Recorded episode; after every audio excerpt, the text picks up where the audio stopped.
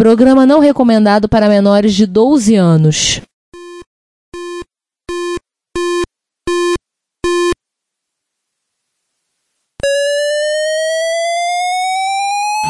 ZX Spectrum 81, Dragon Vic and Oric 1, Commodore 64, Amsterdam Dan Acorn Electron, cheaper BBC Micro.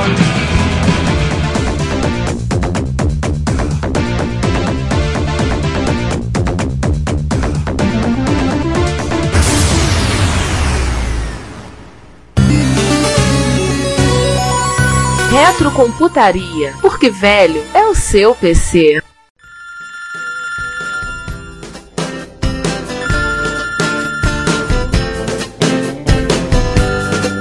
Mas aí, César, por que a gente tá falando de, de Oracle no meio desse banco de dados, que, já que Oracle sequer rodava direito no microcomputador? Mais ou menos ali por Ah, cadê?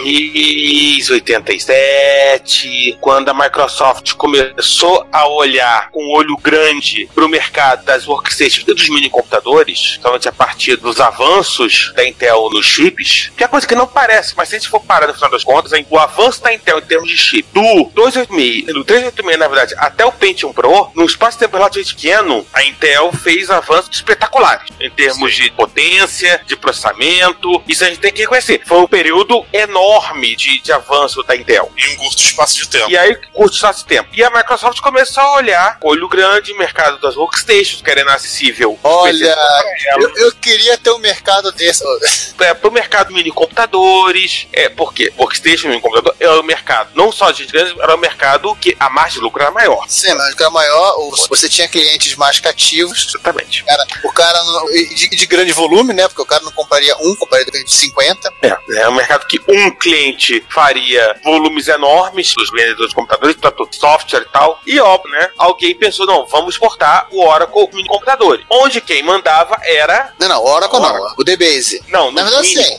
Não, Oracle já rodava em minicomputadores. Já, fala, assim, a Oracle mandava nos computadores. e a Mandava no Ashton- Vini e se, se metia no mainframe. É, e a Aston Tate e a Microsoft portar o DBase para os computadores. É, na verdade, sim, teve a parceria da Aston Tate com a Microsoft contra o SQL Server, né? Já assim, vamos no mundo É. dos servidores. Acho que a Aston Tate, nessa onda de vamos no mundo dos, dos- dos servidores, opa, vou também me engraçar, vamos exportar o DBase para mini computadores. Posso falar um parênteses? Ai, Mesmo a, a Oracle ainda não, não fazendo para microcomputadores, eu me lembro que eles já gastavam em, em revistas uma grana considerável. Isso para apresentar produto para os minis, eles já faziam propagandas homéricas de duas Não. Ah. páginas, né, em revistas americanas, na PC Magazine. Mesmo nessas revistas, eles já Uhum. Oracle- faziam propagandas. é, assim, a Oracle, Pesada. ela, ela era notória por fazer, distribuir um software extremamente bugado. A versão de PC, a versão de DOS do Oracle era mais bugada ainda, era o bug de todos os bugs. Idiotas! Porém, eles eram Era o muito bons. DBZ 4 piorado, né? Eles eram muito bons em propaganda. O investimento em propaganda era muito alto. E aí, né, a Aston Tate lá, achando que do- já domina o mercado de minicomputadores, vou dominar o mercado dos computadores também, vou portar o DBase 3 para os minicomputadores e vou me dar bem. Aham, Cláudia, senta lá. Não, não, não, não. não. É, não foi bem assim. Isso que aconteceu, né, desencadeou uma guerra, em- uma guerra velada, talvez, ou pública, entre as duas empresas. A Oracle começou a investir no desenvolvimento do Oracle para DOS maciçamente, vendia o bicho a 50 dólares, você até 10, 10 conto, eles te dão dois, inclusive. Tinha propaganda do tipo, pra que você vai comprar um biplano, no caso da Aston Tate, né? Você pode ter um avião a jato e por aí vai. E naquela história de todo castigo pra Warner Coco, né? Isso aconteceu justamente naquela mesma época. A Aston Tate tava apanhando o DBase 4, do processo com a Fox Base e por aí vai. Ou seja, e- foram os, os outros cravos no caixão da Aston Tate. Era muita É, pancada Ashton- ao mesmo tempo. É. E a Aston Tate fez o clássico erro de abrir mais uma frente de batalha ainda por cima. Olha só. Todo, É verdade, mundo, sim. todo mundo fazendo o Ela mesmo fa- é, ela- acho que ela processou a Oracle, né? Foi, ao mesmo tempo, ou não, ela processada pela Oracle e ela processou a Fox. Pra ver o Ah, nível como Fox tava Base. as coisas. É, o foco quanto do Fox Base. Não a Fox no estúdio. É, poderia também, né? Larry Ellison processaria a Fox. Não fez a minha biografia, vou forçar a Fox. Larry Ellison pegaria um dos, dos aviões caça-jato dele e bombardearia a Fox. Não, mas na época acho que ele não tinha. Ele ainda não tinha. Não, ele- não, acho que ele já tinha o americano, ele não tinha o MiG. O MiG É. ele comprou depois da, por volta do. Acho que depois de 91, acho, 92. Ah, ele tem MIG agora? É, Que legal. é, algumas pessoas compram um chaveiro do Pokémon, outras compram um o MiG. É. A grana, Tem, né? gente, tem gente que coleciona micros antigos, tipo nós. Ele É. coleciona jatos antigos. Não, pior, jatos novos. E não, ele não coleciona ele Cara, usa. não me faça, me- não me faça me sentir mais insignificante que eu sou. O João, ele não coleciona, ele, ele usa, inclusive. Ah. Ele, tem, ele tem problemas com a Força Aeronáutica Americana quando ele resolve passear. Agora ele tá mais velhinho, ele não faz Porque isso. velho, porque velho achei o F-117. É, Exatamente. Pra dizer que o mundo não foi só Clipper, DBase e Oracle, né? Existiam outras empresas que faziam outros sistemas. E vamos pegar aqui só pra ter um exemplo, que vamos chamar assim os patinhos feios. Eles orbitavam, a- e eram literalmente um mercado de nicho, como por exemplo Clarion, DataEasy, RBase, o próprio DataFlex, DataFlex ainda usa até hoje. Meu Deus! Mas a gente vai falar do Tá vivo o Dataflex? Sim, ainda tem uns sistemas perdidos em Dataflex que ninguém sabe manter, consertar e portar, então mantém vivo pra ir torce pra não parar de funcionar. Espero que não seja nenhum sistema em em- em um tipo de aplicação vital. Assim esperamos. Ah, vamos falar de, de um específico que é o Paradox. Acho que o Juan deve ter usado o Paradox também. Não, não usei. Infelizmente não usei. Tem Pois nome é. de super-herói. É, foi desen- desenvolvido em 85 pela Ansa Software, mas ele foi comprado logo em seguida pela Borland, em 87, e acabou virando, junto com o Fox Base, uma outra das pedras no sapato da Stone Tate. Ele tinha um recurso interessante. Ei, César, eu acho que o Paradox ele era tipo o Access pra DOS. Ah, desculpa, Quarry by não é um super-herói, Example. não. O Query by Example é basicamente uma construção visual de É, Queries. Ele tinha uma linguagem. Nome de super-herói não, nome de super-vilão. Ah, Paradox. Eu acho que tinha duas coisas. Além da Query by Example, tinha também a gravação de macro, gravação de comando de teclado. É, a linguagem de Que era uma programação. coisa que facilitava muito, particularmente situações que você precisasse de algum programa que executasse uma série de comandos sem a intervenção do operador. É, A linguagem de programação, essa, a tal da PAL, não é PAL de pedaço de madeira, nem PAL de PAL M ou PAL N, ela era um misto, ela era literalmente um meio do caminho entre uma linguagem de programação e uma linguagem de macros. Ela não era necessariamente uma linguagem espe- explicitamente de macro, nem também uma linguagem explicitamente descritiva, procedural. E tinha uma interface de menu no estilo que a Borland depois usou no 4. E no caso do DOS, que era muito importante, ele utilizava a memória do sistema. Que ah, é, uma- ele sabe, sabia ultrapassar o limite dos 140k. MS, né? MS. Aliás, eu lembro, eu li isso, Paradox. Se você as versões de DOS, você não consegue rodar em máquinas virtuais direito ainda. Porque o jeito como ele acessa a memória, as máquinas virtuais não entendem direito. E aí, vai encarar? Funciona na física. Eu imagino que programas como Paradox você vai ter que rodar em, em emuladores específicos. Tipo, eu não tô falando nem de DOSBox ou DOSEMU. Eu tô pensando em coisas tipo de PC mesmo. Box. Provavelmente você vai precisar aí de alguma coisa mais específica pra rodar É. esse, esse programa que usava magias negras do operacional. Ou então um QEMU bastante customizado. O que na prática você vai usar um, um box da vida ou então um emulador de PC, PCM. É, ou você compra um XT único no Mercado Livre pra rodar o Paradox. Pessoas que trabalham em emulação em, em monitores de máquina virtual usem esse programa como uma oportunidade para melhorar a qualidade dos seus emuladores e dos seus monitores de máquina virtual. E torçam pro programa rodar. Assim, vamos falar de outros micros clássicos, não necessariamente de PC velho? PM. Vamos lá, um, só um- tirando a parada do, do CPM, né, que já estava disponível o DBase 2, aliás, o DBase 2 também foi portado para tudo que tinha CPM, foi portado também para os Apple II, caso você tivesse a soft card, né? O Apple II não rodava no MSX sem ser CPM? Não foi rodado pra rodar no MSX2? A princípio, as System Calls de CPM são um subset das System Calls de MSX2. Então, corrijam se eu estiver enganado, qualquer programa de CPM roda no MSX2. No MS, não? Não, roda. Ele não é um clone de CPM. Ele nem sequer é um E nem um subset clone. do CPM. É, ele, se- ele tem grande parte das bibliotecas implementadas, porém ele não implementa algumas delas. Algumas eh, implementações de porta serial não, do MSX2 não tem no CPM, não estão implementadas e fun- funções, assim, já pesquisei isso uma vez, assim, se- só pra gente dar o valor exato aqui. Funções acima da função. Ai, quase caiu o pedido. Funções da right sector, que é 30 em hexa, o MSX2 não implementa. Eles têm que adaptar o BIOS, né? software. Não, da B2 do MSX. Não, se é Sector, não é B2. Sector Não, é coisa de disco físico. Não, a função de, que a a última função do CPM que é a o MS-DOS implementa é a 30, 30 em hexa, é 30H, que é a que grava setores. Mesmo assim, essas funções não estão lá 100% não, tá? A Microsoft não fez um bom trabalho. As funções do CPM, a partir do 31 hexa, não estão implementadas no MS-DOS. Tem função de... Então. Tem uma é caixa 41, que a função dela é... con- Em hexa, que a função dela é converter uma string de minúscula para maiúscula. O MS-DOS não implementa essa função. Então, mas eu me lembro que parece que ele foi Não, portado é, ele foi pra portado. rodar direto no pro MSX2. Sim, eu tinha ele. Pirata, mas tinha ele. Ele foi- era vendido no Idem. Brasil Também. Ele era vendido no Brasil pela Cybertron, dizia ser, ser licenciado pela da, da Stone É. Mas acho que ninguém nunca Falavam, eles perguntou. alegavam. Eu acho que era, porque eles tanto vendiam com manual, com não sei o que, com não sei o que lá, e também vendiam o Supercalc. É, mas Se não me CPM. engano, acho que o Hotstar também. Isso, Ou seja, era o, o Office era oficial. É. Pacote Office do MSX. Se eu não Esse- me engano, eles foram portados na Europa. Era o update da Europa. Algumas, algumas É, O que eu sei, subsidiárias, assim, uma eu empresa. sei que uma, uma- uma empresa da Holanda portou do Pascal para É, a eu bola. acho, eu acho que eles também. É, acho que fizeram Cara, esse trabalho por lá é. também. Exatamente. Juan, você ia dizer alguma coisa? Eu me lembro que a ASCII japonesa vendia esse pacote com esses programas e, e tava lá sobre licença da Axton Tate e de uma outra empresa lá, empresa blá blá blá. Não, eu só queria prosseguir com a pauta, fiquei curioso com esse MT Base. Ah, tá bom. v- Vamos seguir adiante é aí. Isso. Vamos. Enfim, tínhamos esquecido, mas The Base of, eh, pra MSX sem ser CPM. É, o, o título que eu coloquei aqui, assim, o, o DBase 1080 roda num CPM de MSX, mas também tem o DBase 2 portado para MSX2. MSX2. Isso. E já que estamos falando de MSX2, estamos há- há 5 horas falando de MSX aqui, Hum. ó, esse link aqui é para você. E tem versões aí. Fa- É, voltando programa- a falar de MSX e de banco de dados, MCMT Base é japonês, né? É, é holandês. Holandês, E que- é, ah. E que eu tô listando o MT Base aqui, que ele foi, primeiro que ele foi vendido no Brasil pela Char, com o nome de Hot Data, Mmm. E segundo, que é o seguinte, ele é, acho que é o único programa de MSX que eu conheço que usa aquelas expansões de 64K.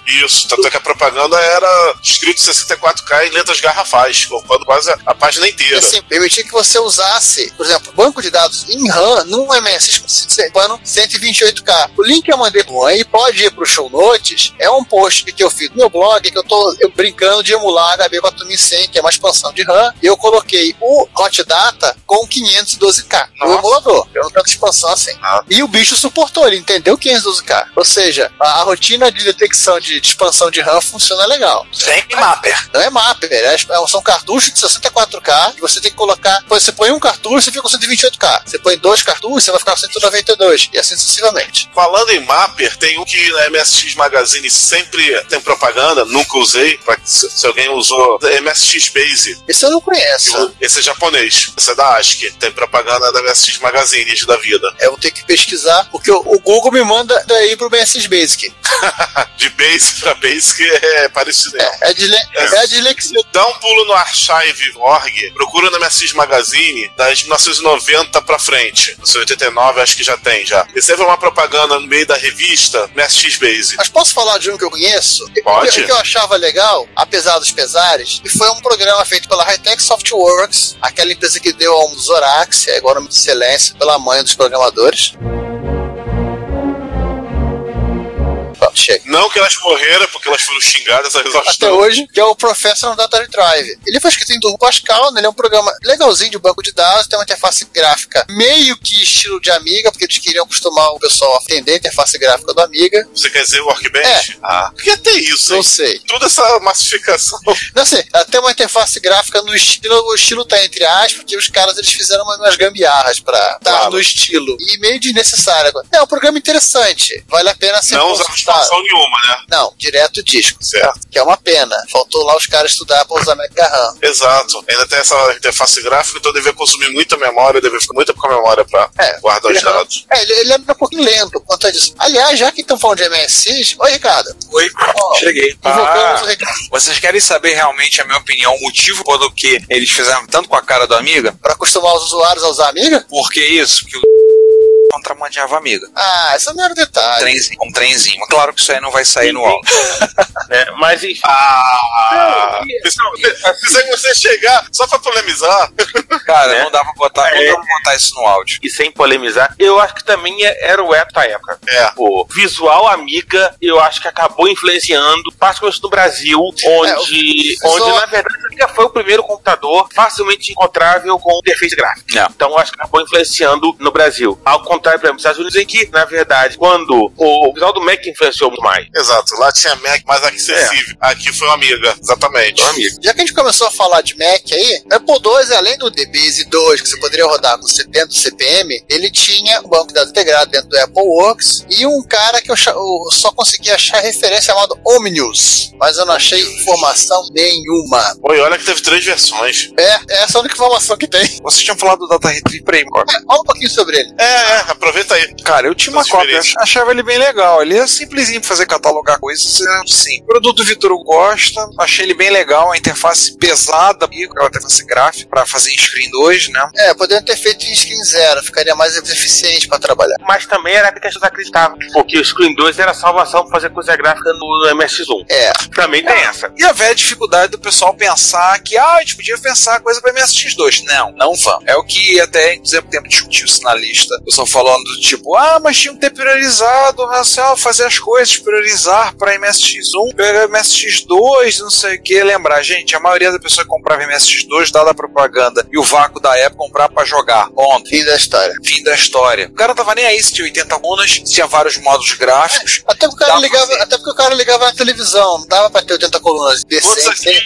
sem ele ficar cego. Pois é, e quantos aqui já ouviram falar, não vou nem falar que compraram, ouviram falar do digitalizador pro MSX2 brasileiro? Eu cheguei a ver um. Você. Ah, não, ele era Esse super acabou. digitalizador. E acabou. Não, ele seria um, uma ferramenta muito mais interessante se estivesse usando a potencialidade do MSX2, usar gráfico, poder usar, teria ficado mais, bem mais rápido, pudesse ter usado Maper. Parece que teve o G-Lock também É. nacional. É, o Gelock eu tive em mãos. Ele tinha um outro VDP. Mas Quantas o pessoas problema, por exemplo. tiveram em- Não sou o Márcio. Nem ele. O nem Márcio ele. teve, ele que levou Ele? lá em casa. Ah, tá, desculpa. Eu não sabia desse detalhe.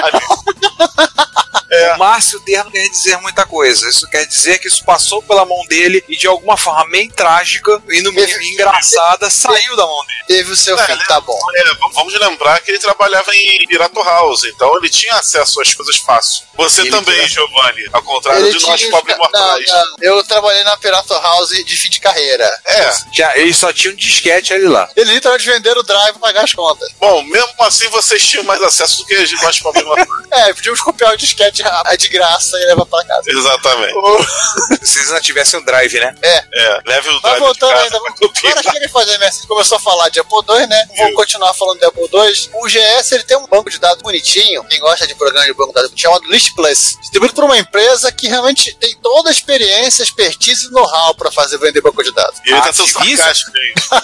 Ah, bem lembrado. Activision, beleza. Ó, GG pra eles. Editor gráfico em uma empresa de jogo, eu até compreendo. Deluxe Paint pela Electronic Arts, o Graphicsauros pela Bit 2, Porque eles usavam. que é ferramenta para desenvolver jogo. Agora, e, É, Mas eu- e áudio, mas ta- eu- áudio também compreendo. Agora, banco de dados. Mas eu tenho a impressão que nessa época, que a que também era distribuidora software de terceiro. Ela não apenas vendia o dela, mas ela também distribuía software de terceiro. Sim, É, ela- eu, ela- se eu tô ela- imaginando. É, se eu tô Até o que é imaginando. isso, gente? Até o logo dele na caixa.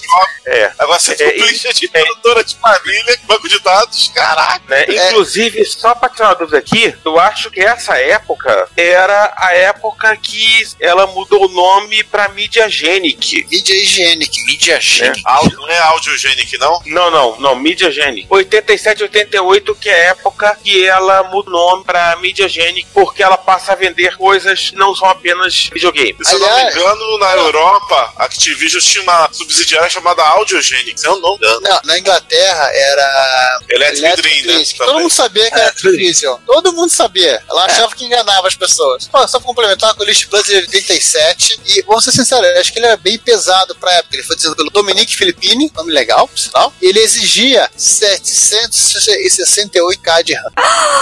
Podemos dizer que a aplicação de Apple 2GS que mais consome memória? É uma delas. Pra época, 768K um de RAM 87 é coisa pra caramba. é coisa pra caramba. Isso era ele é- aquela época que o 2GS ainda vinha com o 256, né? Que Uhum. Padrão. Caraca. Ainda na lista de softwares curiosos, e existe um cara que foi muito falado no Brasil na época que a- as aplicações estavam migrando para o Windows. Acho que algumas empresas compraram e usaram. Já é antigo, né? Ele teve versão para Commodore 64, é lá em 83, e também tinha a versão corrente para Amiga, que é o Super Base. Esse aí eu vou falar uma coisa pra você. Eu conheci no Amiga. É? Porque, se eu não me engano, era aqueles pacotinhos da, da PCI que devia vir no micro e eles vendiam à parte. É, ele saiu Tinha para no, no Amiga. Super deixa eu ver Base também. É o Super Base 4, saiu a versão para Amiga em 91. Mas eles também lançaram para Windows em 90 e 91 e em 88 para Atari ST. Também teve versão para Apple II, Commodore Plus, qual não, de- desculpa, Amiga é de 85. Mas Também teve a Commodore 128, Atari ST, PC rodando GEM, Commodore CBM 2, o filho do Pet, É o pet, é o pet, é o pet, é o pet. Petinho, nossa, ele é velho mesmo. Pretinho. Ele começa em Petinho. 83. Ele ainda é desenvolvido, tá? At- ele Atualmente ele tá na versão 2016, quer dizer, Super Base NG 2.2, não sei o que significa NG. Next Generation. Ah, talvez. Ninguém é tracker lá. Já estouramos nossa cota de Star Trek pro The Base 2. Ó, que o teu Vulcan. A Next Generation não está nada. Daqui a pouco vai ter a Super Base DS9. Tá A última versão pra Amiga, hein, João? É o Super Base 4 Pro, que é de 2000. Olha aí, saiu bem. E hoje em Bem dia tá apesar das luzes mesmo. E hoje em dia tá saindo pra que plataforma? Windows. PC, Só. né? É, Vamos ver aqui. Fazer o que, né? Eu tô na página dos caras aqui, o Super Base. Eles tem um chinês num flip chart. É, é Em resumo, somente. já, já sabemos quem é o novo dono, né? É, mas voltando, Não, não. ainda, ainda Não, no. ele Então, Oi. tem cara é de Stockfold. Ele tem cara de Stockfold. É, não sei. Porque elas fotos compraram, é. Ainda no Amiga, ele tem um outro cara chamado X-Base, que é também é da época. Uma relação com o X-Base do Mac? Não sei. E o curioso, o MuiBase, que é um software recente. Você Recente? for no- é, se você for em Mu- muibase.sourceforge. De Mui é aquela interface, é aquela, aquele toolkit gráfico do. Em código do aberto. é, é aquele toolkit gráfico do Workbench, né? A Mui. É, pra você É. saber. Ele tem versão pra Windows, Mac, Linux e Amiga. Tá no site. Cara, surpreendente. Considerando que para micro clássico não é um tipo de aplicação que o pessoal costuma fazer para micro clássico. É, os caras continuam Bem fazendo. idêntico. Pra, mas também são aqueles Amiga Mega Blaster, né? É, ah, Amiga- tá. Não é o Amiga clássico. é o- Não, não. é- Amiga rodando aros e tem o MuiBase pra Amiga, inclusive versão IA aqui. Teria que ler o manual. não é. É, o Mui Base. Não é amiga, não é amiga 030, 040, não. Talvez, é, não, tal- é power. talvez seja, que não deu pra achar Ó, tá aqui. né? aqui, Instalando o MuiBase na Amiga. O MuiBase para Amiga roda em qualquer Amiga OS a partir 3.0 e exige um 68020 ou melhor. É, Ah, 68020 Então ele é pra amiga clássico. Então roda Né? no Amiga 1200. roda. Caramba! A versão, a versão 3.8, você que tem a versão 3.8 MUI e pelo menos 4 MB de RAM e 10 MB de HD livre. O meu 1200 roda ele pé nas costas. O meu tem um 030 de 40 e 16 de RAM. O binário de M68K, ele roda, conceito roda em UAE, roda no MorphOS, roda no Amiga OS 4. E para PowerPC, tem para MorphOS e tem para Amiga OS 4. O Aros está disparado. Caramba! Que um- é o, é o MuiBase 3.3. Tá aí, você que quer usar seu amiga nos dias de hoje e acha que não como tem um banco de dados, olha aí. É, É, você sim, quer- é. É aquele negócio, use seu próprio Amiga pra catalogar os seus, seus disquetes, os seus CDs, com tralha de Amiga. Isso. Ou sua Cata- coleção. catalo- Cataloguem os seus mods e seus seed. Inception de Amiga. é. Exatamente. Usar Cara- Amiga é pra catalogar coisas da Amiga. Sim. Mas assim, vamos agora, já que a gente tá falando de Concorrência. amiga, vamos falar do Atari ST. É, É, vamos falar da Eu, concorrência. falei, é, eu, eu lembrei lá- ah, ainda há pouco, não sei se eu lembrei ainda há pouco, eu tô preguiça de, de voltar o áudio pra verificar se eu falei do Apple Works, também tem um modo de banco de dados, mas sistema integrado, nós vamos falar no outro dia. O Atari ST também tinha o Atari Works, que tinha o integrado de banco de dados, mas o que eu achei muito legal do, do ST é o DBMan 5. Ele é um clone de DBase 3, inclusive modo programado e modo Interativo. interativo pro Atari ST. Olha aí. E foi muito interessante, porque o DBase 3 Plus, vocês devem ter falado, né? O DBase 3 Plus foi, dominou o mercado durante um tempo, né? É, se, é, se- o link da, do Atari Mania tem propaganda. O cara fala o poder do DBase 3 no seu Atari ST. Nossa. Como é Aliás, a- o anúncio de página inteira aqui, tô vendo. É, Aliás, alguém tem mais um comentário pra, fa- de programas de, de banco de dados fantásticos aí? Que, ah, eu tentei procurar, eu achei referência, mas assim, eu não encontrei informação nenhuma de um programa. Ah, eu só vou perguntar. É rapidinho, João. De um programa pro RISC OS, né? Para os soldados arquimédicos, Caramba. lá na Inglaterra, chamado Skiro. Mas quem disse que eu achei informação sobre esse troço? Esquilo? É? Nossa. Bem, a única coisa que eu poderia acrescentar foi que do Pascal havia uma- um conjunto de bibliotecas uh, do Pascal feito pela própria Borland para trabalhar com os nossos bancos de dados. Então, DBF? tinha- não, não DBF, mas você podia mais trabalhar com estruturas de banco de dados. Então tinha a Turbo Database Toolbox, é, aí, aí entra a parte de programação, ah, trabalhar com estruturas de árvore binária. Lembrar quem já programou em Pascal sabe, Pascal é uma linguagem muito legal de programar quando você não usa ponteiro. Quando você resolve usar ponteiro no Pascal, sai de baixo, pra sentar e chorar. E, mas existia uma, a database toolbox da própria Borland em ajuda, isso é Pascal 2 e 3, justamente com umas bibliotecas, código-fonte, obviamente na época não havia as Unity, Unity tinha coisa do TP4 pra frente, mas já tinha estruturas pra facilitar pra você estudar, trabalhar com banco de dados. Era o que era o que a, a única coisa extra que eu me lembro que poderia. Eu tenho essas bibliotecas perdidas em um canto aqui numa pasta que devo ter. É, eu acho que em algum momento do, do Pascal, eu acho que a partir, pelo menos a partir do 7, é 7 que era-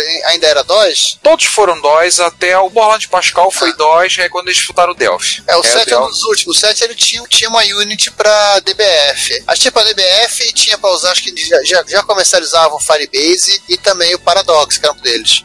Fazer a pergunta pro Ricardo, eu falei ah, mais cedo, antes de você chegar, do MSX Base, que tem propaganda lá na MSX Magazine, que é banco de dados japonês, que inclusive usa Maper. Você conhece ele, Ricardo? Cara, tirando que a gente já tá na pauta aí, que depois era o MTBase que acabou virando o Hot Data, que eu me lembro, a gente tinha alguma coisa dentro do pacote do MSX View, Um banco de dados, e aí softwares integrados, o Hownote, né? Tinha alguma coisa. Eu acho que eu cheguei a usar o Hallnote, ele só tinha, ele não tinha, ele... Não Assim, tinha a, banco de única dados. coi- a coisa mais próxima de banco de dados que tinha do Hallnote e no MSG, se não falei a memória, são os programas de planilha. Não tinha banco de dados neles? Não, não. Cara, MSX Base eu não tô lembrando. MSX Base, ela, é, eu vi propaganda na MSX Magazine. Ele Na usava, MSX Magazine de 89 90 aparece. É da ASCII, ele usava a Maper, né? usa Maper. Ou seja, quanto mais Maper, melhor. Tá vendo pra quem Maper é melhor. Tá vendo? É. Quem Fica reclamando, dizendo, falando coisa de Maper aí, tá vendo? ó? MSX2, tá? É, pega o exemplo do Hot Data, né? Você pode botar 512k de, de RAM no seu MS e o Hot Data reconhece. Você começa a ver que o bichinho começa a ficar lento, mas ele consegue gerenciar toda essa memória. Mas o problema é que o Hot Data é pra MSX1. É que o Ah. MSX Generation ele é mais focado em jogo. Sim. Eu tô MSX tentando procurar ele Generation, não, aqui. MSX Tô tentando Generation é muito incompleto uma série de coisas. Sim, tô tentando procurar é, o E a, MSX forma, Base é, e a aqui no forma co- e a forma como ele- eles catalogaram. Dex é meio Não, Fire. não, a forma como eles fazem o catálogo das entradas, dos itens do MS Generation, foi feito exclusivamente para jogo. Tem publisher, Sim. tem. Assim, para aplicativo fica um saco cadastrar. Ele parece o Lemon Amiga, mas desorganizado. Eu vou dizer pra vocês o que, que eu tenho aqui. Eu, eu mantenho material de MSX aqui. O que, que eu tenho de banco de dados aqui? De MSX em particular. Tenho o, o DBase 2, 2.41. Tem dois DBases aqui. Tem um DBData, que é o nome da pasta. Acho que a Acrosoft tinha um banco da Será que é DB Data? É MSX Base? DBData é um Nossa. clone do MTBase da ASCII, já Ah, não, não, não. Esse, não. ele usa Maper. Tá. Tem um da Sony, que é o Hitbit, Hitbit DA, que é só um binário, Hitbase, Hot Data, MS Base. Tô Deve falando ser. do que eu tenho aqui. e deve ser bagavelhoso. Japanese MSX White. Tem o PC File, ele é de CPM. Professional Data Retrieve. Você já falou MSX Data Pack? Eu tenho uma imagem de disquete aqui que é o T-Maker. Ô, Ricardo, você já chegou a falar do Ah, Data Pack? O Datapack é... Não, Datapack é documentação. é. Ah, é documentação? É, por causa que ele veio com disco, aí eu meio jogo. Não, e um, Ah, vamos converso- seguir. e um conversor que eu achei aqui de CPM pra converter banco de dados DBase 2 pra DBase pra PC. É o que eu tenho aqui. Tem, é porque, assim, os meus cartões CF pra usar na MSX, CF, SD, tem uma pasta que ninguém usa, chamada apps, de aplicativo. Então tá lá, Sim. DC, DTP, mantém os aplicativos lá. Eu tinha organizado isso há um tempão atrás. Até por uma questão agora de, de- de pesquisa, né? É, questão histórica, né? Pô, mesmo que você não vá usar, fazer banco de dados no MSX, Ah, você vai sim, você vai pegar seu MS-ROM, seu gravador de fita cassete e fazer sua tese de mestrado em MS-Write. Ah, eu não, eu, Nossa. não, eu vou usar o banco de dados. Eu vou fazer um Inception de MSX. Vou usar o banco de dados de MSX pra poder Pra cadastrar. catalogar suas coisas de MSX. catalogar seus programas. Cara, suas, é- suas, suas 15 mil músicas. Parênteses, a gente ia fazer isso. Só pela zoeira. Só de sacanagem. Tá bom, vocês fazem o de MS, eu vou fazer o de MC1000. Olha, eu vou falar uma coisa. Você vai ter que escrever. Você Você- é um muito guerreiro, porque uma coisa é o Ricardo tendo um Turbo R, usando então de um cartão CF, né, pra gravar as paradas. Outra coisa é você do MC1000, gravando e sabe sei lá o que, né? Eu vou usar a linha data, vai ser dentro do programa, faz rápido. É, mas tu vai gravar com a Wind. Jogo cassete. Boa sorte. Começamos esse programa falando de gente que gravava.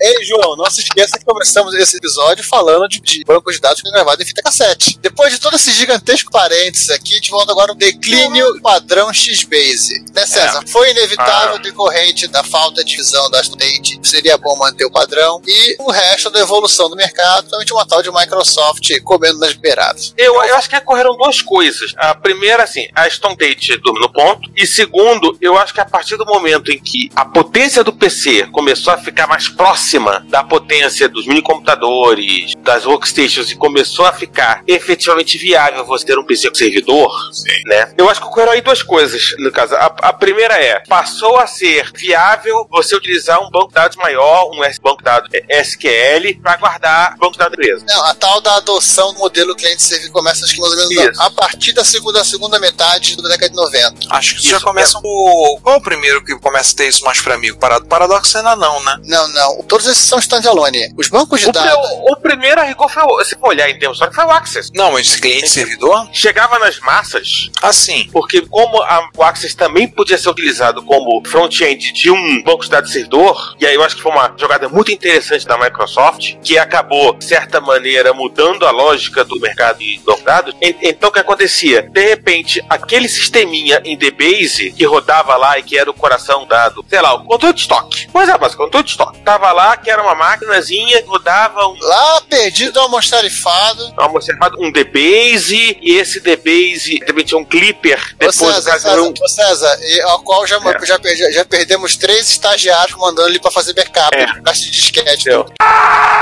E aí, esse sisteminha em Clipper e tal, de repente as- é, passou a ter uma oportunidade de também com. um. E aí eu volto a repetir: uma coisa que a gente tem que parar e, e- e lembrar sempre. Final dos anos 80 até o Pentium Pro foi uma época que a Intel ela tava em sexta marcha no movimento hardware, no movimento do chip. Tava em sexta, descendo a ladeira. ganhos os processamentos foram absurdos. Se você é contar 386, 486, Pentium, Pentium Pro, de certa maneira, tipo assim, foram quatro períodos que é- nunca mais nunca mais você repetir tão cedo, e não só Intel. Mas é, então o que aconteceu? De repente passou a valer a pena na hora de trocar, porque a máquina estava velha, enfim, a máquina já, já, tava, já não compensava mais ficar trocando placa. Você de repente pegava isso, passava pro sistema maior, porque o financeiro da empresa descobriu aquele sisteminha. Não, Que Ah, já tem isso também. A máquina- a Já máquina entendi. quebrava. Não, Já integraram também, né? Já. Assim, a máquina que tem minha banco de controle de estoque quebrava, como isso era um problema porque parava a empresa, automaticamente quem descobria? O presidente da empresa e o diretor financeiro. E aí a coisa mudava conversa. De repente, lá na frente, na hora de trocar, eles trocavam por, aqui, né, por um sistema centralizado. Quando começa os de. Quando os CPDs começam a descer para as empresas, na época não era CD, e aí de repente o cara podia colocar uma máquina mais parruda com banco de dados SQL, que já na época SQL era, era o futuro. Ah, temos que ter uma coisa com SQL, e o Access Servo- de front-end para as máquinas Windows desktop de quem precisasse usar. né? É, do front-end. Isso eu acho. Na- De navegação pra consultar a base, até uma, uma Isso. pequena aplicação lá dentro. É, nessa É, época, o- isso. o- é, nessa época acho que você tinha o Oracle Database já em versão pra PCs, que rodava em Network até. Você tinha bancos como o Ingress, que depois veio se transformar no Postgres, e tinha outros. Ah, tem caras que a gente não citou aqui, como é o Adabase, né? Nós citamos o Adabase. O Adabase da, da Natural, né? Natural não, Natural AG. G. É, Microsoft, ela- é natural que era da IBM. É, ela teve tanto um banco em árvore quanto um banco relacional. Apenas um comentário, duas coisinhas que eu me lembrei. Uma vez, vocês citaram o malfadado do Axis, uma vez na configuração das máquinas lá do Peraí, trabalho. pausa, pausa. Tire as crianças da, da- do carro, né?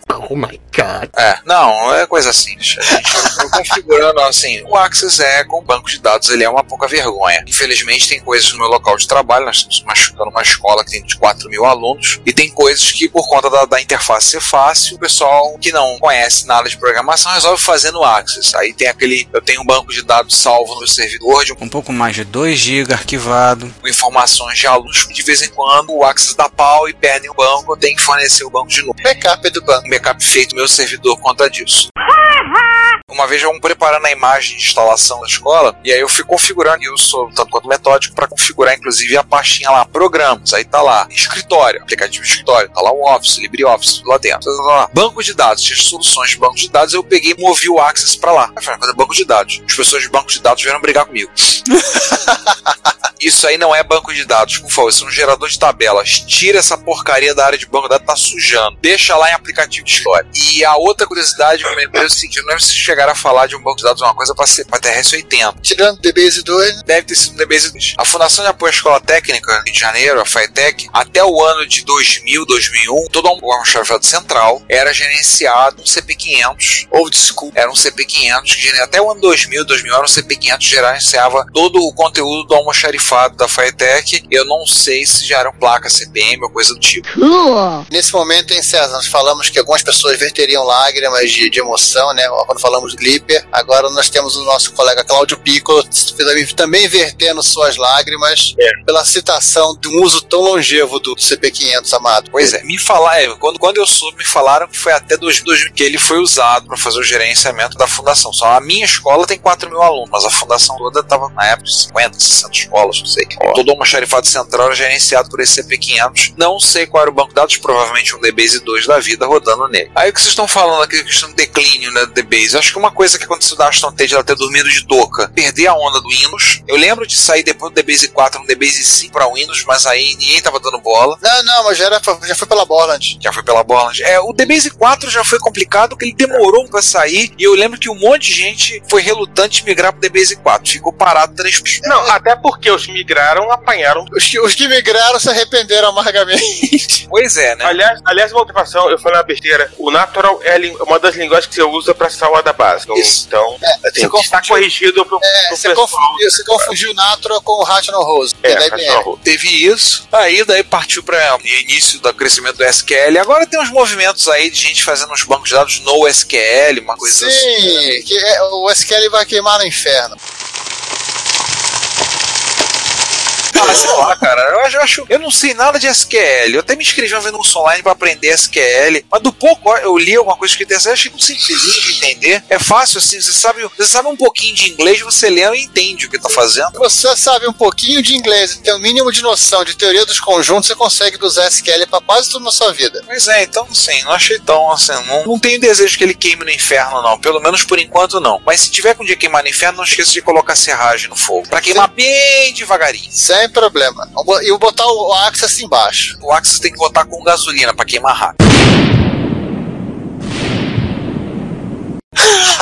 Então, assim, nós falamos citando aqui a, ao declínio Esquecemos de um fator. do padrão, não, o declínio do padrão chinês. Nós falamos da arquitetura do servidor, falamos do Access, a padronização da SQL, que cresceu até porque por conta do aumento do poder do computacional do hardware, que você passou a poder ter um servidor, uma máquina dedicada a isso, né? Sim. as demandas e soluções que foram trazidas pela internet. Ah. Nessa, nessa aqui podemos incluir o o MSQL, que depois surgiu o MiniSQL, que era MiniSQL, e deu ao mundo Agora sim. a- o MySQL o Mari- e hoje o MariaDB, né? Aí tem Maria B. Percona, tem vários, É. vários focos. O próprio Postgres, que é uma evolução do Ingress, que era um, um outro banco SQL. Não se esqueça do Interbase. Não, pode esquecer o Interbase. DB virou Firebird, não é isso? É, mas pode esquecer, não serve, não serve pra nada hoje em dia. Serve pra piada. Ah, tá. Ficou acho que na Borland de... Foi a Borland na Borland de Interbase, não era? Era, mas lembre-se, eu sempre falo isso. Eu trabalho com gente que, se pudesse, na tarefa dando aula com banco de dados usando paradoxo. De nada, com abaco. O. Na, na, na- é o seguinte, a historinha do Interbase, quando a Borland liberou o código, né, porque só conseguiu a liberação desse código fonte, as pessoas descobriram que a senha do root estava hardcoded. Nossa, mãe. Que beleza. Que que é isso, senhor? Pois é. E no fim também, né, César? Agora você pode falar da- do último item que eu sei que você quer falar. Agora sim, o último, mas não menos importante, talvez seja até, eu acho, mais importante no final das contas. Porque é o seguinte, assim, eu acho que para os pequenos, pequenas e médias entidades, particularmente em, em desktop, em standalone, a planilha permite uma solução boa o suficiente. E aí aquela história, se você tem a solução boa o suficiente, mas que vai te resolver o teu problema em menos tempo, você vai utilizar a solução boa o suficiente, mas a solução melhor, só que vai demorar mais tempo para você aprender. Hum. E aí o que acontece, né? Acontece que hoje, o banco de dados, uma planilha moderna, ela é praticamente um banco de dados também. Isso, né? quando, Então, isso quando você não, não, isso quando você não sincroniza tua planilha realmente a um banco de dados, né? A uma tabela de um banco de dados. é, E também tem essa, tipo, a planilha passou a ser também um front-end de banco de dados, então recebe informação. E aí eu acho que no final das contas a planilha, co- que continua, por mais que a gente, enfim, goste, mas a planilha continua tendo um impacto realmente grande sobre o desktop corporativo, a planilha também ocupou o espaço, ou parte desse espaço, que sumiu com a, a derrocada do banco de dados de Alone. Então, muito comum, de repente, gente que tá, tem, tinha um, tem menos, de repente, de repente passou a usar Excel para aquele sistema. E muito mais simples, porque o Excel, assim, muitas vezes o próprio usuário fazia lá uma que ele precisava. Eu não tô falando nem de repente de programar um VBA, mas ele fazia lá o que ele Ah, precisava. ele já- Não era o agora- ideal. É, mas ele, agru- resolvia. ele, agru- ele agrupa as células, ele usa aquele negócio de total para conseguir a informação É. que ele precisa e depois ele pega aquilo tudo e imprime da maneira que ele, que ele realmente está precisando e faz uma planilha consolidada que é a que ele manda pro chefe. Agora vocês falaram pra coisas pequenas e médias. eu Gostaria de fazer uma confissão. No meu local de trabalho, a centralização agora com o fechamento de notas é feito no que a gente conhece como planilhão. The question is, who cares? É uma planilha impressa em papel a zero. Cara, Vem cá, é vocês aquela não que- viram isso. É, é aquela que tem fórmulas que arredondam para baixo a nota dos alunos, hein? Forma aleatória? Oh yeah. Você não pode contar. Não, não. Os É, alunos assim. acham que o arredondamento tem que ser sempre a favor deles. Não pode ser. Então eu sempre falo pra eles: nosso arredondamento é agnóstico. Ele arredonda de acordo com a situação. Não é a favor nem contra os alunos. Agora, se vocês tiram nota abaixo, o problema não é- o problema não é da planilha nem meu. Mas, Não, enfim. mas, mas 4.001 é quase 5, tá? Ah, já ti- eu já tive aluno chegando pedindo: Pô, professor, eu tirei 5, redonda pra 7. Arredonda 4, 4, redonda pra 9. Já ouvi essa. Não É falaram pra mim. 5, é 5. põe põe outro número primo aí, põe 7. É, bota um na frente, vira 15. Mas assim, infelizmente não tem um sistema lá, em- lá na minha escola para gerenciar tudo ainda, não foi feito, mas infelizmente ainda no ano da graça 2017, esse tipo de coisa né, centralizando em planilha. Cusão, vai se imprimir, pega essa impressora da zero do centro de desenvolvimento de mídia, tira a poeira da impressora, compra esse papel e imprime aquela planilha monstro para pendurar no mural lá para os alunos conferirem com as notas deles a situação deles. Aí depois você imprime uma cara- outra cópia e fica jogando dardos na planilha, né? Na verdade, eu queria imprimir e fazer barquinho de papel, fazer um barquinho grande, né? Fazer um barcão de papel. Gente, eu acho que todo mundo conhece a história de uma empresa pequena, média, grande ou gigante que, né, que tem lá a contabilidade dela toda em uma planilha, né? E não só contabilidade. Ah, bem, a contabilidade é o tipo de coisa que, que planilha é, ama fazer, né? É, Come com farinha no café da manhã. É, porque Mas- eles veem os dados mais facilmente. É, mas como empresas grandes, se- particularmente na época do surgimento do- dos desktops, quando talvez tenha sido o grande cisma entre a TI da empresa e os usuários, ho- é, hoje, hoje em dia isso está mitigado, mas na época era muito mais forte, todo mundo devolvia o sisteminha dele no- na, na planilha e a TI da empresa que se virasse se desse merda. Sim, a, culpa, a culpa é sempre do TI, é de culpa do estagiário. São coisas que existem. Então aí, elas estão. Acontece, vai nas empresas. A realidade das empresas é essa: montam É. planilhas pra fazer coisas que poderiam fazer banco de dados. Mas é muito mais simples e fica bom o suficiente. E, mais uma vez, e historicamente, o bom o suficiente, quando o esforço é muito menor pra fazer, sempre vence a melhor solução. É, o- a lei do menor esforço, né? É. Tem um ponto de correr, então encerrou. E aí, como é que tá os, os expoentes da época? Como é que estão hoje em dia? É, o que, que levou deles, né? Primeiro a gente já falou, né? O Fox Base barra Fox Pro, ele foi vendido pra Microsoft em 92, né, César? Acho que um pouco É, depois, né? tá aí, né? 95, não era? Não, não. 92. Não, não, 92. 92, quando ele virou o Visual Fox Pro e continuou sendo vendido até 2007. A Computer Associates, ela vendeu o CA Clipper, com a Clipper, até a versão 5.36, até, tá? até 1997. Vamos aqui, vamos ignorar o Visual Object, era uma loucura deles. Mas é, hoje em dia, se você procurar na internet, conseguir um mínimo de expertise em Google, você vai conseguir chegar em clones, que são desenvolvidos até hoje em Clipper, dando uma preferencial puxada de sardinha pro Harbor, que é, um- é em software livre. Mas tem outras ferramentas também, inclusive umas que permitem gerar aplicações gráficas, acho que é o X-Harbor. Aliás, irônico o nome, né? Clipper e Harbor, né? Vocês sabem, Clipper é o nome de um tipo de veleiro, e Harbor é porto, Sim. onde o veleiro atraca. É, é onde o veleiro acabou por chegar. Pois é. E por último, qual é a parte mais divertida, irônica e colorida da, de, de- para esse episódio, né? A Borland ela lançou o The Base 5 para DOS em 94, depois ela lançou o Visual The Base 5 no ano seguinte. Todo e- mundo ignorou solenemente, né? é, todo mundo ignorou o The Base 5 também. E em 1999, ela vendeu é, esse espólio da Aston Tate, acho que ela compraram só de raiva. Ela vendeu o The Base em si para Ksoft, e um dos nomes que várias vezes deve virar The Base LLC. E hoje em dia, se não tiver nada fazendo na vida e 100 dólares sobrando, você pode comprar, pelo menos, não, quer dizer, não essa versão, tá? Você pode comprar o The Base Plus 11 para o Windows 10, que roda em PC velho. E aí sim, se você tiver 100 dólares sobrando na sua carteira, comprar o The Base Classic, que é para DOS.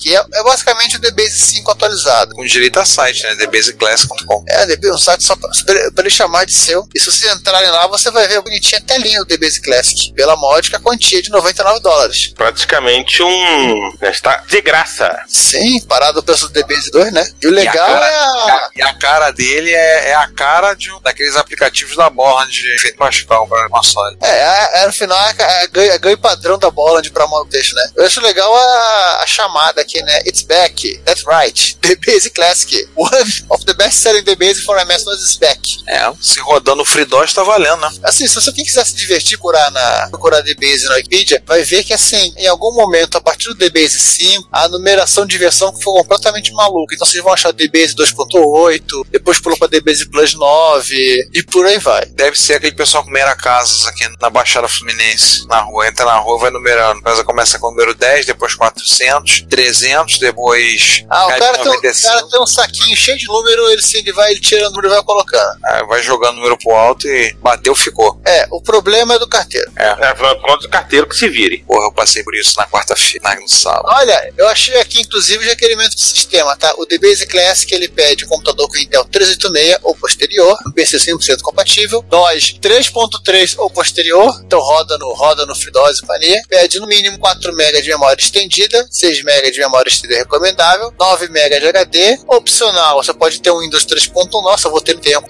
o IBM OS 2 ou posterior, ou alguma versão 100% compatível. E se tiver um dispositivo de apontamento, você pode usar o mouse. O mouse é recomendável, mas não é essencial. E ele é totalmente compatível com o DBase 3 Plus e o DBase 4. Caramba. É, A essa altura do campeonato, inclusive se espera, né? É, curioso assim, por que, que eles vendem isso? Olha, você tem empresas que têm sistemas em DBase perdidos por aí e o cara precisa, de repente, ter alguém para dar suporte só essa bagaça. Olha, a gente tem um sistema lá na escola, antigo, que foi usado pra gerência da escola, muito tempo atrás, feito em Clipper. Cara, a gente mantém uma máquina na secretaria da escola com Windows XP, tudo lá, porque de vez em quando precisam consultar aquela base de dados pra ver algum aluno antigo da escola. Aí pensa, vamos migrar isso pra outra. As tabelas todas estão eh, sem identificação e já foi feito, um professor já começou um projeto, um grupo de alunos pra migrar aquela base, pra tentar fazer um sisteminha somente pra consulta, pra transportar aquela MySQL, basicamente eles desistiram. Foi, é, foi aquele professor que fugiu para Machu Picchu? Não, não, não, não. Esse aí é. Não chegou a ver necessidade de fugir. Fugir não, mas ele, mas ele desistiu. Ele disse que não dava. Dava. O sistema é vendido até hoje, não, obviamente, em clipe, já fizeram de outra forma. Tudo. É. Ele, É, ele, começou a, di- ele começou a dizer que o sistema não era de Deus, desistiu. Ah, mas teve um cara de dor de cabeça. Tentando pra importar isso aí pra dentro de uma SQL e fazer uma interface pra consulta. E basicamente a solução que deram, ó, manter essa máquina por enquanto aí, rodando esses arquivos aí, por favor, pelo amor de Deus. Roda ela é no DOSBox. É, eu já tentei. Já fomos tentar também, nós box. Não funcionou direito. A solução que eu tô vendo que eu vou- devo fazer é fazer fazer uma máquina virtual com ela. Fazer uma VM, jogar nas máquinas novas e pronto. Quem precisar consultar, bota lá. Mas se explicar muito para os funcionários da secretaria, assim, os, os dois neurônios vão se falar. Então vai, a gente vai ter que ver uma solução que seja também fácil para elas. Põe a máquina virtual acessando por VNC. Olha, na Ah, mais tá. é, Ela vai dar dois cliques e vai abrir uma janelinha bonitinha. É, alguma coisa do tipo. Eu tô vendo talvez uma solução do tipo, tipo, dá dois cliques, já pula o VirtualBox botando essa VM. O emulador de DOS do que o Achave.org usa pros joguinhos. o MAMI pra web. É, não é uma ideia não. Uma É coisa... read only, né? Então, É, Johnny, não é uma ideia, não é uma ideia. Mas o negócio é estranho, sabe? E é complicado lidar porque é um sistema de código fechado. Então a gente teve dificuldade de mexer isso. sabe que existe um desassembler de Clipper, né? Sim, sim. Ele também tentou isso. E o desassembler falou que o programa não era de Deus também. É, por aí. Falou que aquilo ali não era. Aquilo ali quem escreveu não tem mãe. O cara tava aprendendo a programar.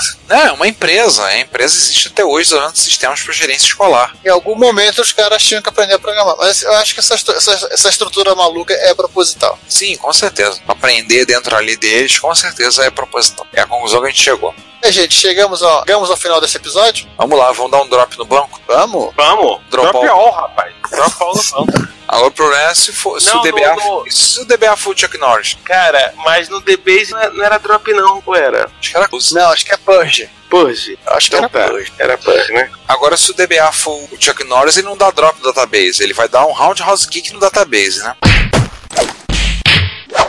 Por aí. Na verdade, sim, vamos encerrar, vamos chamar a mãe do Bob Table. Ih, tá uma maravilha esse episódio. Ah, meu Deus. Ah, beleza. É só alegria. só Alegria. Enfim, né, já temos o Purge na pauta, já podemos no- nos pedir. Mas antes de pedir, eh, Giovanni, Olha lá. aquele programa em Clipper que a gente tinha mexido para pro gerador de pauta, você chegou a dar uma olhada porque que a apelação parou? Sim, justamente culpa da mãe do Bob Tables. Ela cadastrou o último item. E se Sim. você não, vai- não sabe do que, que eu estou falando, visite o link do XKCD. Ih, mas é, Então, que- então quer dizer que a gente vai ter que refazer todo o trabalho. Bom, pelo menos espero que tenha dado os bancos, tá? Né? Vamos torcer lá, pra... lá no DPF. É, t- essa é a nossa esperança. Por Mas eu acho que quê? eu tinha mandado, eu tinha mandado o Juan fazer o backup. Mas o Juan su- oh, oh, oh. E eu espero realmente que, né, né, que não tenha bad block no disco. Ah, o disquete 5 quarto é infalível, nunca dá problema. Não, tô falando do disco rígido que a que a gente tá usando pra. pra Ah, o guardar HD RLE também não dá problema. HD. A lista dos dos setores com defeito. tá? Podemos confiar Então- nos demais. Então, beleza.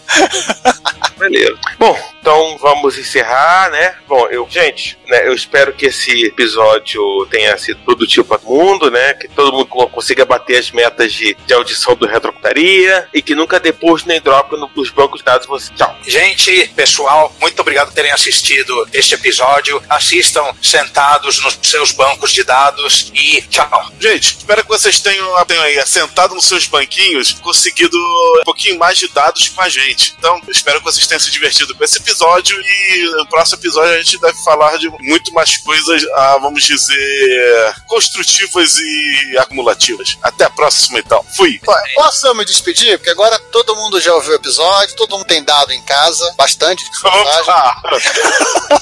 que isso! Você tá indo do quê? Ah, pro inferno! Não, depois dessa eu vou embora, cara. Não, não, não, eu, tô- eu tava pensando uma piada pra fazer, mas depois dessa não. Não, tchau. Depois dessa, hora. Demorei tanto com a minha piada e ele me veio com uma dessa. Meu Deus do céu, eu tenho que ouvir essa, essa altura da gravação. Alguém mata, tu é, por favor. Então, gente, até mais e e dê tchauzinho pro Ricardo também. Diga até logo, Ricardo. Até logo, Ricardo. Retrocomputaria. Baixos teores de alcatrão e nicotina. Se você quiser ajudar com o sustento financeiro desse podcast, você pode fazê-lo comprando o nosso material, que está à venda no Mercado Livre. O link está no site, no menu superior. Se você preferir fazer uma doação única via PayPal, PagSeguro, Contact, dependendo do valor, nós vamos até você para te agradecer pessoalmente. E desde já, o nosso muito obrigado. Se você quiser enviar um comentário, crítica construtiva, elogio ou contribuir com as erratas desse episódio, não hesite. Faça! Nosso Twitter é arroba retrocomputaria, nosso e-mail é retrocomputaria.gmail.com e nossa fanpage é facebook.com retrocomputaria. Ou deixe seu comentário no post desse episódio em www.retrocomputaria.com.br. Como sempre dizemos, seu comentário é nosso salário. Muito obrigado e até o próximo podcast.